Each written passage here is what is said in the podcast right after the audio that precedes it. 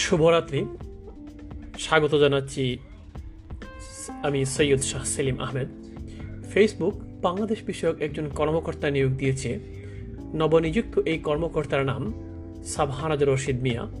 ডাক ও টেলিযোগাযোগ মন্ত্রী সোমবার ফেসবুকের আঞ্চলিক সদর দপ্তর সিঙ্গাপুরের সঙ্গে অনলাইনে বৈঠক করেন। ওই বৈঠকে সাবহানাজ রশিদ উপস্থিত ছিলেন। বৈঠকে সাবহানাজ রশিদকে বাংলাদেশ বিষয়ক কর্মকর্তা হিসাবে ফেসবুক কর্তৃপক্ষ মন্ত্রীর সঙ্গে পরিচয় করিয়ে দেন। ডাক ও টেলিযোগাযোগ মন্ত্রণালয়ের সূত্র বলছে, দিয়া বাংলাভাষী বাংলাদেশ বিষয়ক যে কোনো বিষয়ে সে দ্রুত সাড়া দেবে এবং সমস্যার সমাধান করবে বলে ফেসবুকের সিঙ্গাপুর কার্যালয়ের কর্মকর্তারা তাদের জানিয়েছেন। মন্ত্রীর সঙ্গে বৈঠকে ফেসবুকের হেড অব সেফটি বিক্রম সেনক, ফেসবুক পাবলিক পলিসি বিষয়ক পরিচালক অশ্বিনী রানা ফেসবুকের নবনিযুক্ত বাংলাদেশ বিষয়ক কর্মকর্তা সাবহানাদ রশিদ মিদিয়া এবং ফেসবুক মোবাইল পার্টনার বিভাগের ইনাম ইকবাল আলোচনায় অংশ নেন। শুনছেন সেলিম আহমেদের পডকাস্ট লন্ডন রেডিও থেকে। শুনতে থাকুন, কিছু পরে আবার আসছি।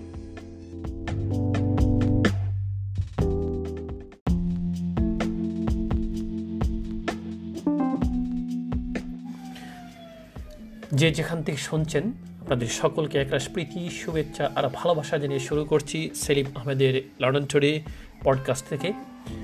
বাংলাদেশ ও ভারতের মধ্যে পররাষ্ট্রমন্ত্রী পর্যায়ের বৈঠক চলতি মাসের শেষ সপ্তাহে অনুষ্ঠিত হবে। সোমবার পররাষ্ট্রমন্ত্রী ডক্টর এ কে আব্দুল মোমেন ও ভারতের পররাষ্ট্রমন্ত্রী এস জয়শঙ্করের টেলিফোন আলাপে এই বিষয়ে একমত হয়েছেন। ঢাকায় পররাষ্ট্র মন্ত্রণালয় এক প্রেস বিজ্ঞপ্তিতে এই তথ্য জানানো হয়েছে।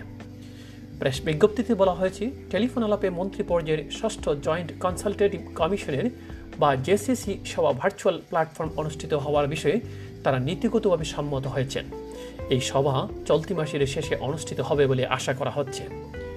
বৈঠকে ভারতের কাছ থেকে পাওয়া আটশো কোটি ডলারের লাইন অফ ক্রেডিটের অধীনে প্রকল্পগুলো কীভাবে দ্রুত বাস্তবায়ন করা যায় তা নিয়ে আলোচনা হতে পারে ওই বৈঠকে। করোনার কারণে ভারতের আন্তর্জাতিক ভ্রমণের নিষেধাজ্ঞা শিথিল হওয়ার পর সর্বপ্রথম বাংলাদেশ সফরে আগ্রহ প্রকাশ করেছেন এস জয়শঙ্কর। পররাষ্ট্রমন্ত্রী ডক্টর এ কে আব্দুল মোমেন বলেছেন, ভারতের পররাষ্ট্রমন্ত্রীর সঙ্গে আসন্ন ভার্চুয়াল আলোচনায় দ্বিপাক্ষিক সব বিষয়ে কথা হবে। করোনা পরিস্থিতির কারণে জেসিসির বৈঠক সরাসরি হতে পারছে না।